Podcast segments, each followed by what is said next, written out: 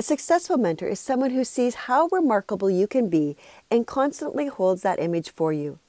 We all need someone to hold that mirror for us, and we need to be able to hold that mirror for someone else.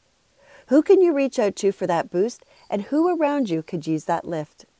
So, here are today's hot tips for building resiliency and celebrating National Mentoring Month.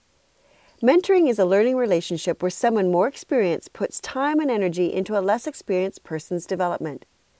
Successful mentors know that they need to focus on nurturing the person, not just performance.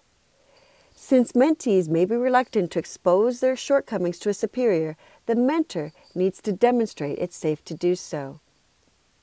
The strongest relationships are based on mutual respect, and as a mentor, you just don't want to be a solution provider.